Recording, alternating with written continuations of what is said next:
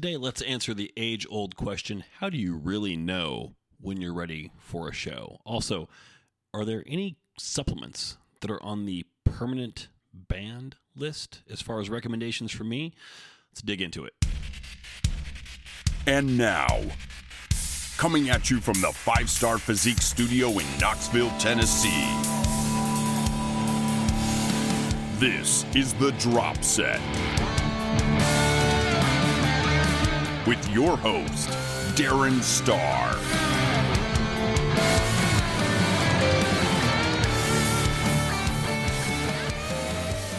I tell you what, guys, I got a lot to go over today, and there's a lot of stuff that I want to talk about right out of the gate that I'm not going to. I might save that for a later date.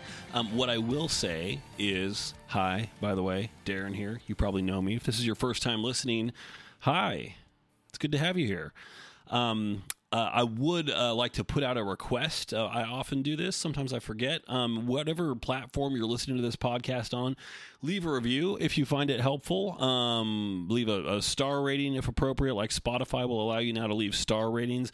iTunes will let you leave reviews, or Apple, whatever they call it. Um, so uh, I would greatly appreciate that. Um, I did see there were some negative reviews on iTunes, um, which kind of chapped my hide a little bit. Um, so I would love to kind of bomb those out with some better ones if we could. Um, one of the reviews seemed to think that I complained too much about everything. I can't imagine like clearly he was listening to the wrong podcast. When, when was the last time I've ever complained about anything? My goodness, I am shocked and appalled at the accusations. Um, anyway, uh, so I want to jump in straight to our topic today, our first topic at least, which is the topic of show readiness. Now, this is one of probably the most common questions um, that there is regarding bodybuilding. What is the most common question regarding bodybuilding? Well, let's go to what's the name of this site again? Is it Ask the Public?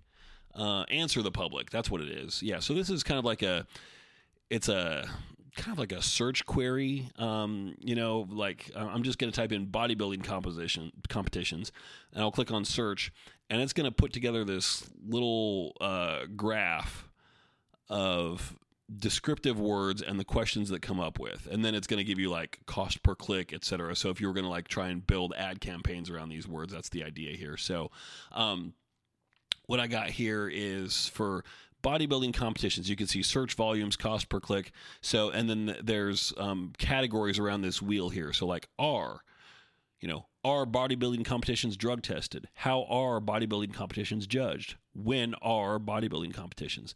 And then there's like how how bodybuilding competitions are judged. Um, how do bodybuilding competitions work? How many competitions are there? Um, you know, what is this? What? What bodybuilding competitions are natural? What bodybuilding competitions allow steroids? There's a common theme here in a lot of this stuff. When? So, which? Which competition is right for me? Blah, blah, blah. So a lot of none of this really um, gets to the question that I get more than anything else, which is when am I ready to compete?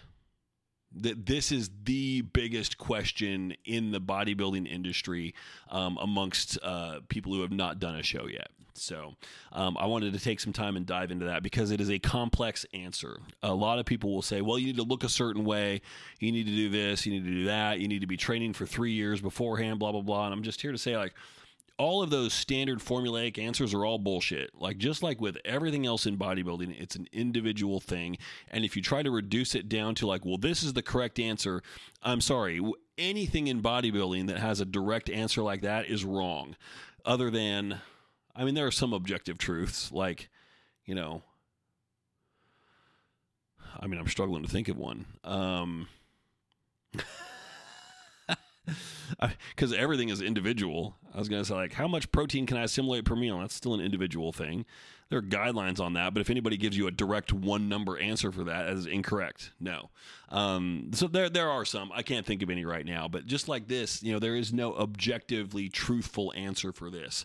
It's all individual, and it all depends. Uh, for me, the first question is why are you doing this? What are you looking to get out of it? And the thing is, like, the answer to that question isn't necessarily going to, um, isn't necessarily going to influence my recommendation, but it's good to know nonetheless. Why are you doing this? So I'll use myself as an as an example here. Like, what's your goal in bodybuilding? Well, my goal specifically is to use competitions as a metric and a a tool to help implement certain phases so that I can continue to make significant long-term physique improvements.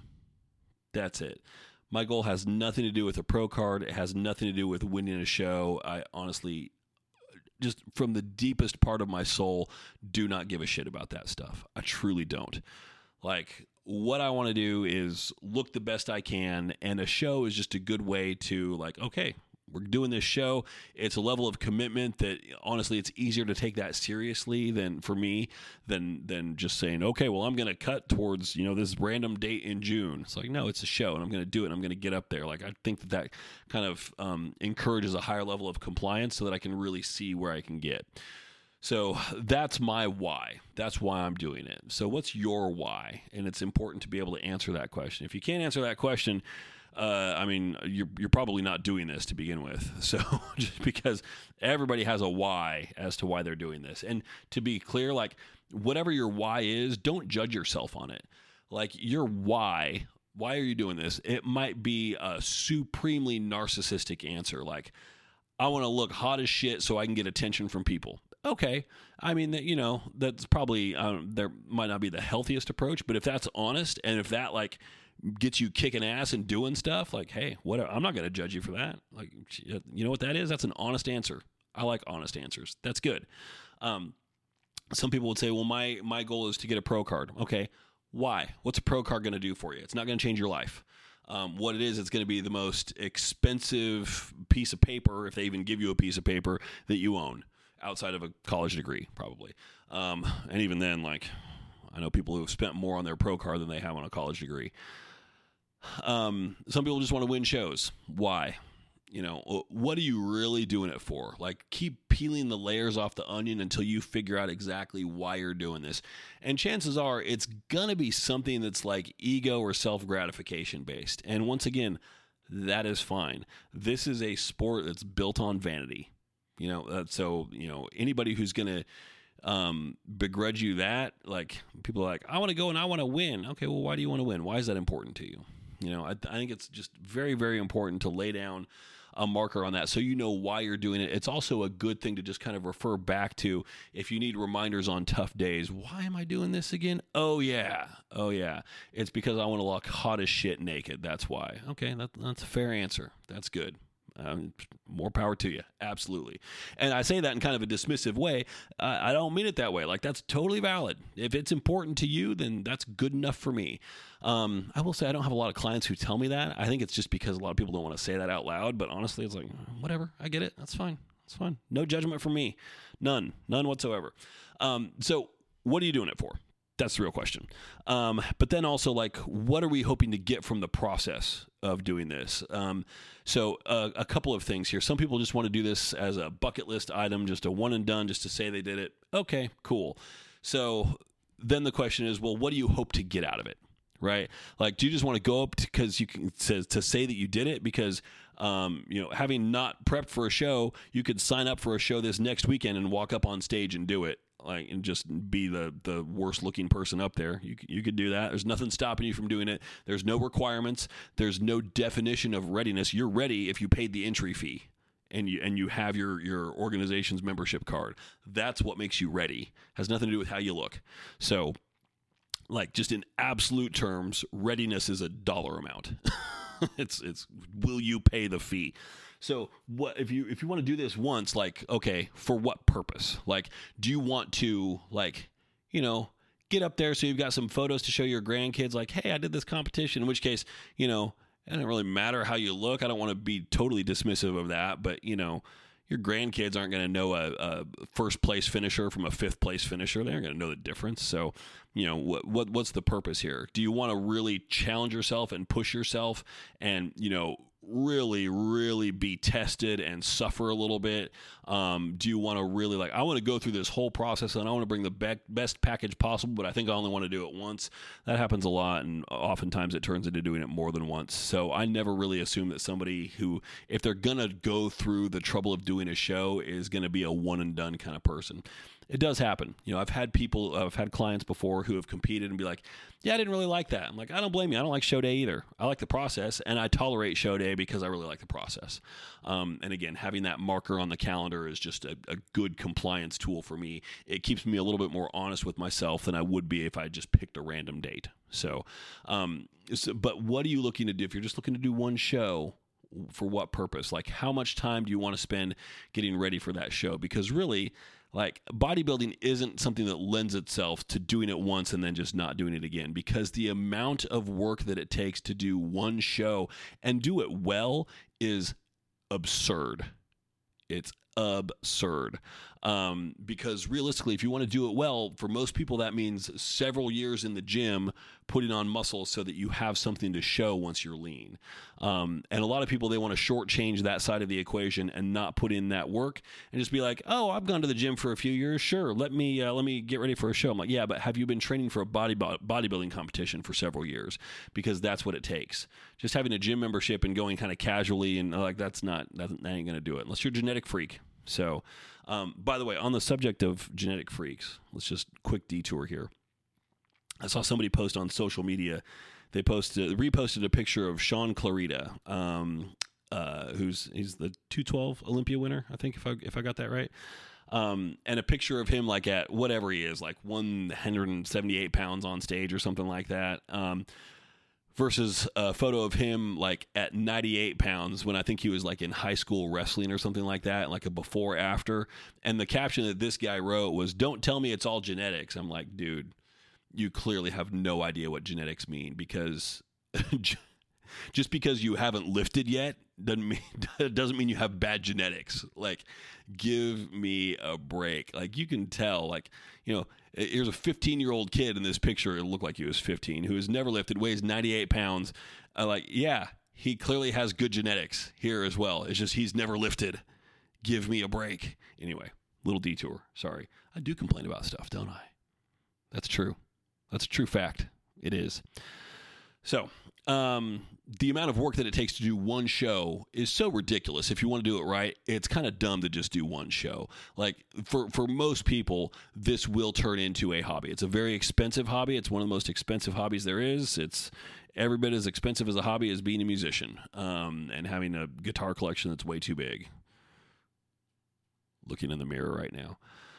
My collection is all cheap guitars, though, so there is that. I got that going for me. Um, but it's an expensive hobby, so be ready for that. Um, if you want to, you know, uh, compete. I had somebody who, uh, a, a, prospective client who came to me recently and said their goal was to compete in the NPC and turn pro in the IFBB. Cool.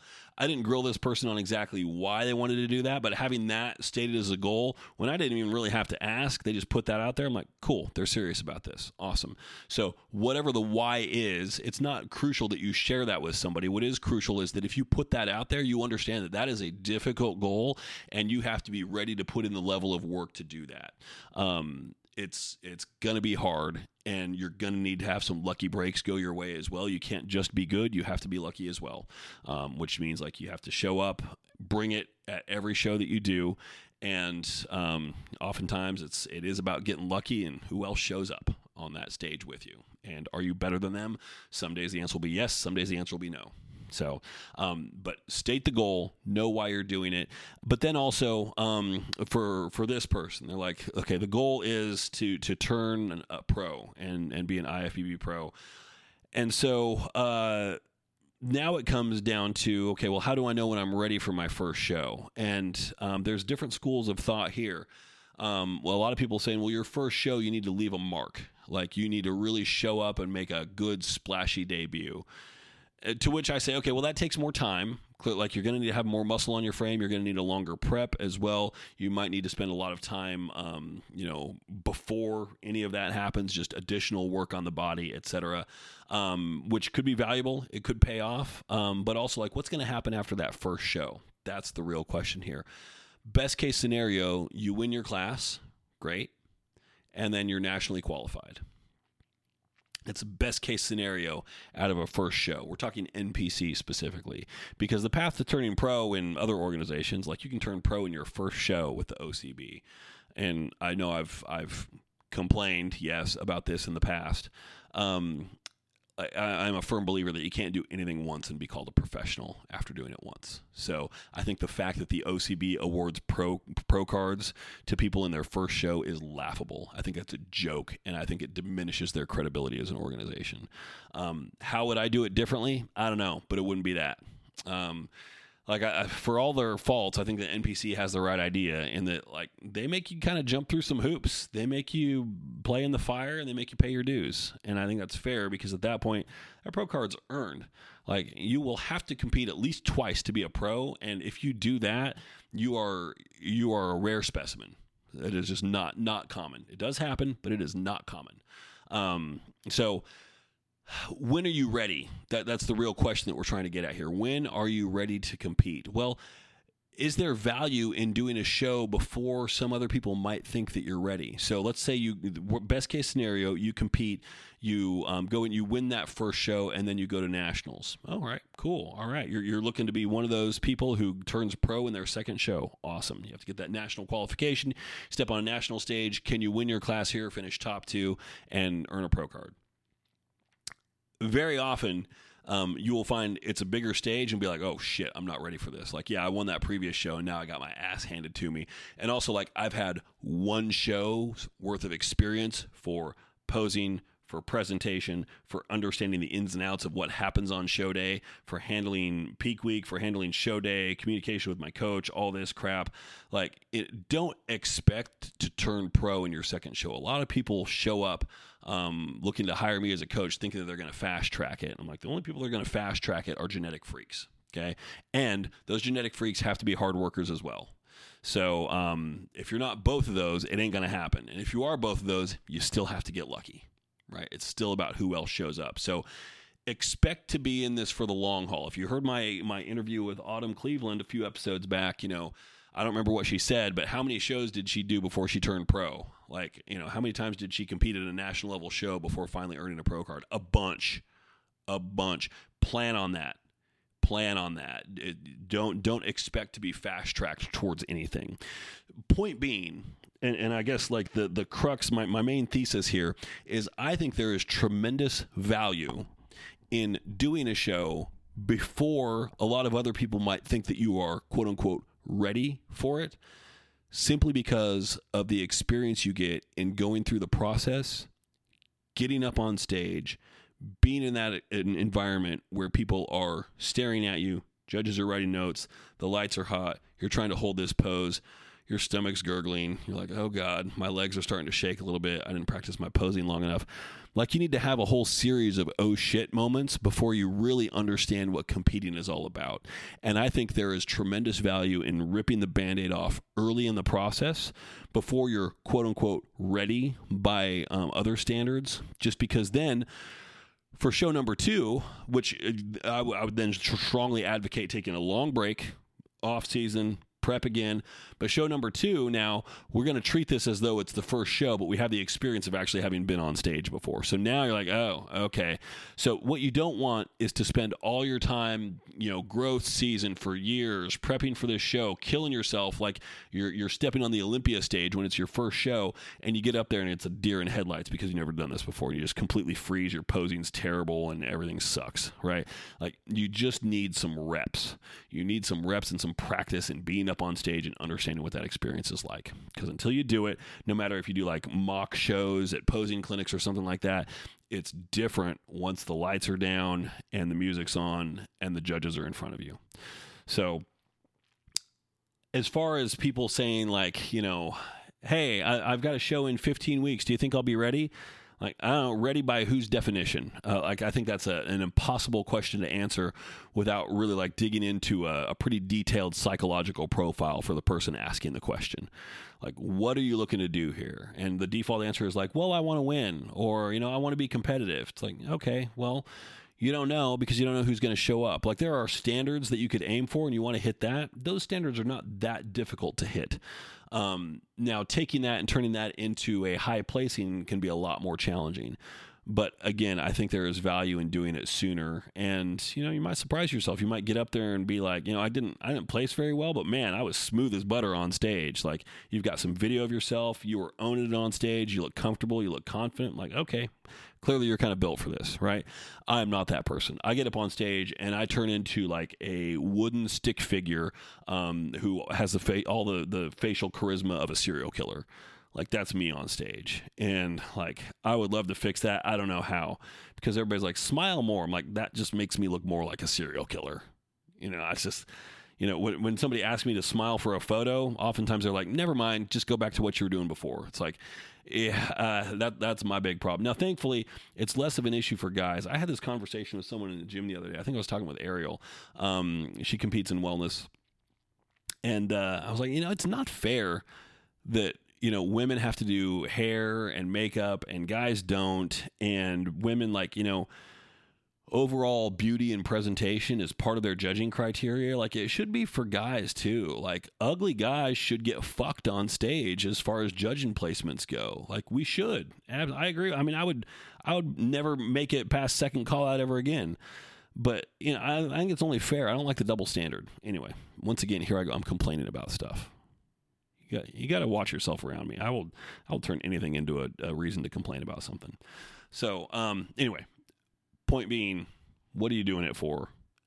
what is ready mean to you. And if you have first of all nobody ever thinks they're going to be ready for a show. It's very rare when you find somebody that's like i'm six weeks out. I'm crushing this. I'm going to look like fire on stage. I'm like nobody ever says that. Everybody's like i'm six weeks out and i just stress ate some food because i had a panic attack because i'm not going to be ready. Like that is the norm. That is what everyone does. So when you find yourself doing that understand that you're in good company. And sometimes it's like you're going to be fine. Look you're six weeks out you're great. And other times it's like you're not six weeks out. You know, if if, if you're going to ask me for just an objective, like, am I ready for this show? I will tell you, and the answer is almost always no. Um, you're not ready to be competitive for this show. So, um, like, you need more time because most people do want to rush the process. As I said, I think there can be some value in rushing the process for the experience of it as well. So, there isn't a right answer. There isn't a right or a wrong answer. There is one that I tend to favor, which is get the experience. Get the experience just because that experience can then inform so many things that you do for the months to follow. Um, you you can it can drastically change how you approach things with your training with your diet. Your mindset can be completely shifted. You can meet people that kind of change your outlook on things as well. Like all kinds of stuff can happen. I just think there's so much value in doing that like before you're quote unquote ready. And i always tell people you know find your your favorite olympia athlete and then go and go down a rabbit hole and search for their first competition photo and you will find that most of them were not quote unquote ready at their first show. It's fine. Everybody starts somewhere. That's the thing. Everybody starts somewhere. Don't feel like you have to start at the finish line, which I think is what a lot of people do. A lot of people compare themselves to their favorite IFBB pros. They're like, I don't look like that. I'm like, yeah, they didn't at their first show either. So chill out. Chill out. have have some perspective and allow yourself to um, to be a beginner at something. Allow yourself to go up on stage and get your ass kicked. You know, it, it's going to happen for most of us for some of us, maybe a little bit, uh, a little bit more than others, but it is going to happen. Um, we got a voicemail here. This is from Grace. I'm going to try and drop this in and see what happens here. So I have not listened to this. This is going to be news to me. So um, I need to open up um, typing here. Notepad. So I'm ready to take some notes here. So we're going to see if we can do this live. And uh, here's the voicemail. Okay, I can see what track am I dropping it into here? This one here. And all right, Grace, take it away. Let's see what you got. And go. Hey, Coach. It's Grace here. Um, before I get into my two questions, I just wanted to point out that it looks like you swapped a couple of digits in the last four of the call number on the last show's notes. It said oh, 5659 rather than 6569. Jesus so Christ. you might want to just audit that so that people are able to leave you comments and questions. This is why I need Okay. On to my two questions. The first one is Are there any supplements that you recommend people do not take?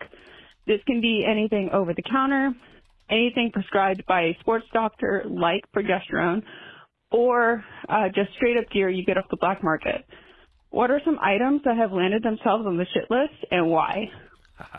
My second question is what are the most common myths about bodybuilding and fitness that you find yourself addressing with current or potential clients?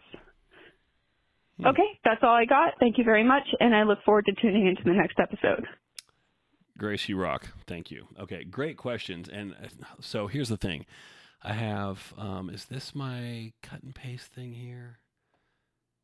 Yeah. Okay. So um, my show notes, I have a cut, cut and paste show note addendum here. So um, it says, call in and leave a question. Drop me a voicemail at, and sure enough, um, that is incorrect. I had finger dyslexia when I typed that.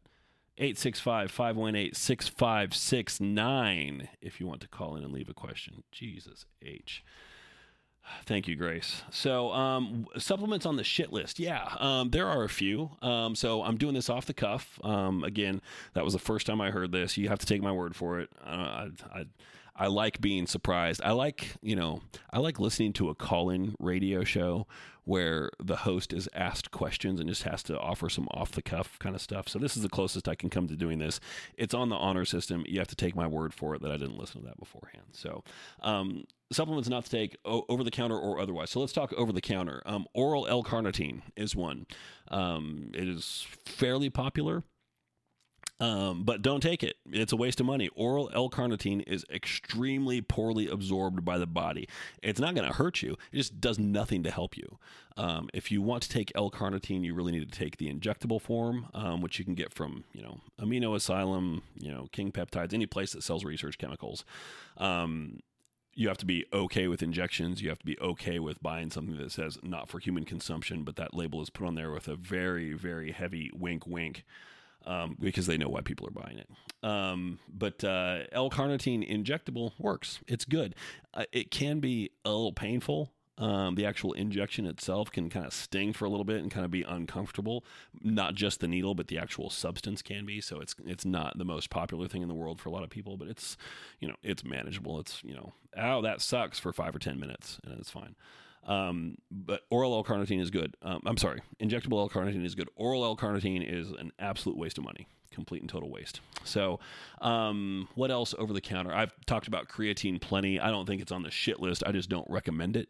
Um, similarly, I am I'm evaluating my recommendation of BCAAs and glutamine just because of studies that have been questioning their efficacy especially for somebody who's already following a high protein diet. The idea being you do not need to super saturate yourself with these things. They don't actually do anything once they reach a certain level in the body, which anybody following a high protein diet already has sufficient levels of. So um, it's one of those things where supplement companies have kind of. Um, they've been riding this wave for a long time of people buying this stuff on habit. And so now, if I revise my recommendations and be like, yeah, I don't think you really need to take this, people are going to still buy it anyway. Um, you know, so I've actually stopped um, taking. Um, uh, uh, BCAA specifically, um, I ran out a couple months back and just have never re upped. And what do I notice? Absolutely nothing. Nothing has changed. So, um, I am taking creatine currently myself, only because I have a canister of it in my cupboard from a while back that's been in there for a while. I'm just using it to get rid of it. I'm basically throwing it away by putting it through my body five grams at a time. Um, do I notice anything from it? No, 100% no. Um, should I just throw the rest of it away? Yeah, probably, but I don't like to waste stuff. Um, so, anything else on the shit list? Um, greens powders i never recommend. Again are they going to kill you or anything? No. Um, are they worthless? Yeah pretty much. Like just take a multivitamin. You know a lot of greens powders will have 40 to 60 calories in them like just take a multivitamin. It's no less effective than that. Um, so and, and it's cheaper and it's simpler. Just swallow the fucking pill. Make it simple. Make it simple. Um, now, she also said uh, over the counter or otherwise, so whether it's gear or prescribed stuff. So anything prescribed is prescribed for a reason. What I will say, and um, you know, there's been uh, a, a, fair bit of reasoning behind this, is if you're going through an HRT clinic and they notice that your testosterone or progesterone or estrogen are off for women, um, I would say Google, let's say your progesterone is low. Google low progesterone symptoms and see if that sounds like you.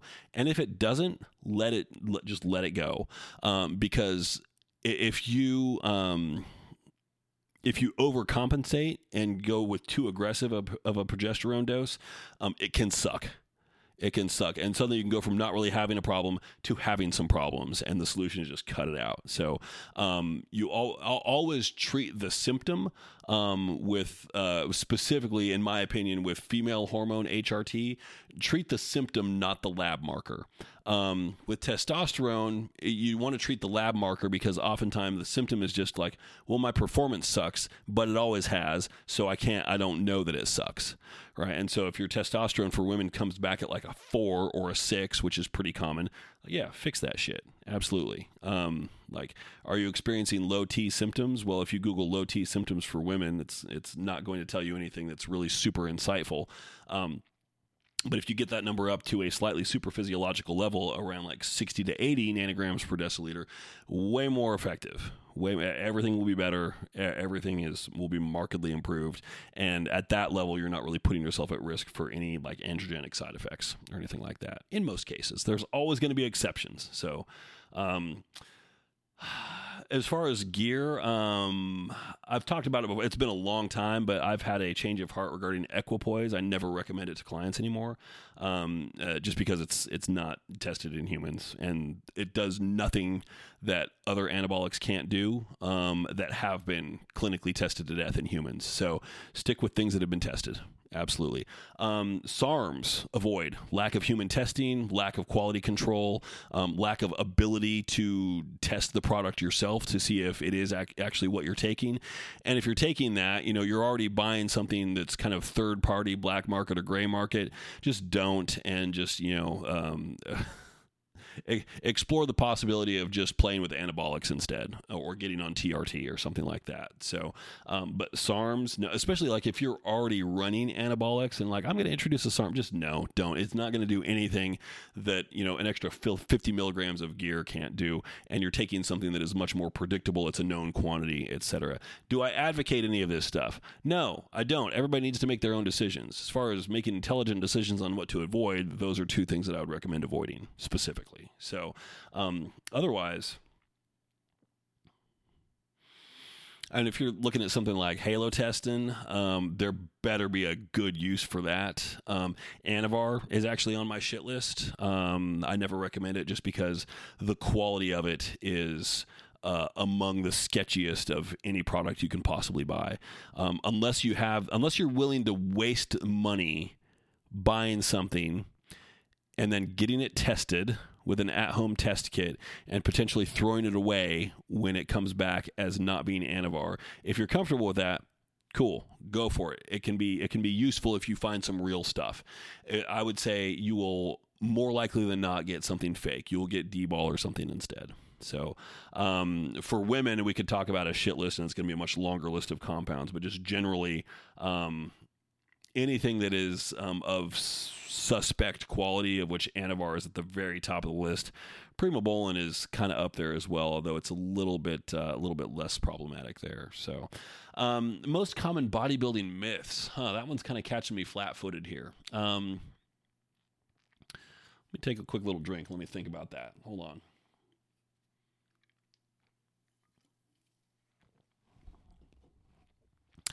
Well, there's a lot of screwed up stuff just regarding you know dietary philosophies and training philosophies. Um, I don't know that they're most common, but I do a lot of um, correcting with people on. Um, you know, a lot of people think more protein is better.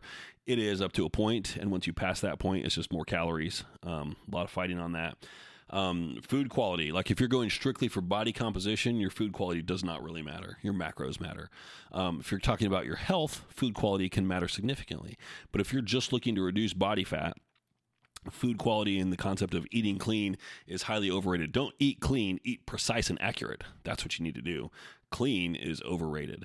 Um, a lot of things about like you know, don't eat white rice, don't eat white bread. I'm like, why? The color of it doesn't make it bad. Like, don't be food racist, dipshits. Um, that's a big one. I think a, lot of these are like, you know, kind of like Dr. Oz level bullshit things where, you know, like your soccer moms are going to fall for this stuff, but most competitors probably know better, I would think, or at least they aren't exposed to this level of stupidity, but I just see it all the time. Like, I mean, you know, with my social media feed, I get this crap all the time. Training stuff, you know, everybody has an opinion on what the best exercise for this muscle group is and this is why you should only do this exercise for this muscle group.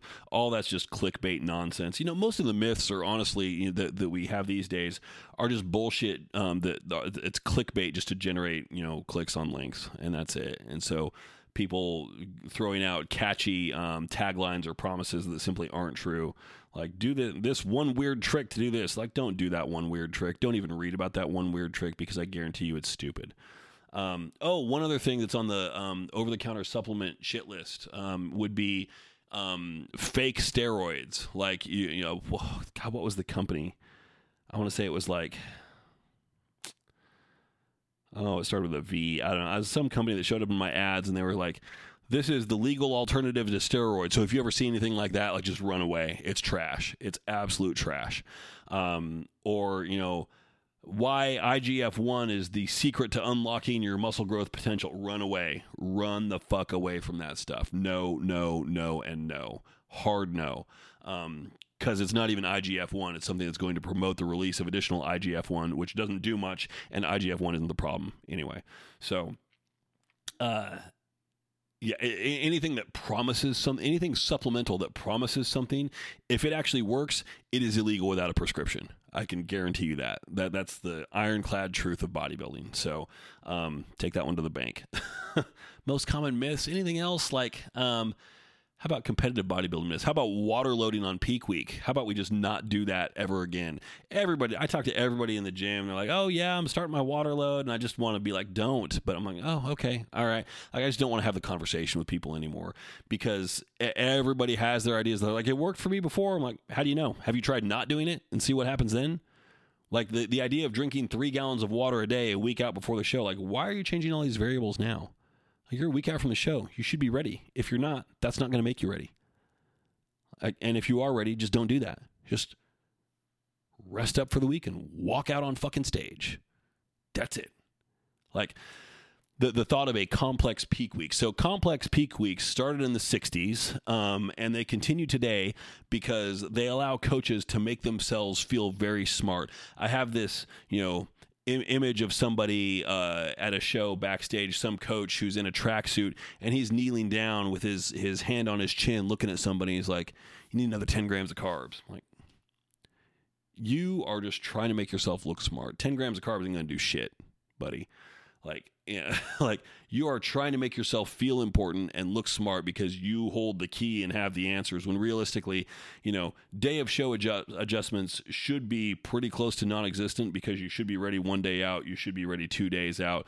Like you're making little adjustments to timing more than anything else. Um, maybe some carb amounts here and there, not ten grams. Ten grams isn't going to do shit.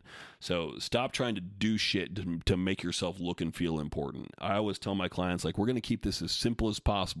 You're going to think I'm lazy, but it's just because you've done the work, you're ready. The most important thing to do on peak week is rest your body. That's what's going to make more of a difference than any garbage with water manipulation, with sodium manipulation. Only drink distilled water for some fucking reason. I have no idea why. I mean, I know why they say it, but no, please don't. Um, like, just stop doing the dumb stuff. Like, there's a lot of myths around that that have perpetuated. Keep in mind, you know, how much stuff has changed since the 1960s. Look at the cars that people were driving in the 1960s versus what we can drive now. You know, about you know, people were still smoking on airplanes in the 1960s. you know, think about how much has changed. Why are people still peak weeking like it's the 1960s? Like we have learned some things since then. Why don't we implement them? So a lot of the myths aren't necessarily myths; they're just dumb shit that needs to die. I guess would be a better way to put it. So, um, that's what I got. I'm going to shut up. I'm going to shut up. I feel like I've dug myself enough of a hole here. I do feel like I've done a good job of not getting myself canceled in this episode. At least I don't think. Um, uh, So we'll see. You know, live to fight another day, maybe. Anyway, um, thank you all for listening. I have no idea what episode number it is. Um, we'll be back with more next week. I appreciate you all for listening. Um, like I said, go leave a review, um, leave a, a, star rating wherever you listen. I would greatly appreciate that. Share the episode online with your friends. Really appreciate that. I have fixed the call in number in the show notes also, so it will be correct now. So if you want to call in and leave a message, please do. It uh, eight uh, was eight six five five one eight six five six nine. Listen to what I say, not what I write, except what I write is now correct as well. Thank God.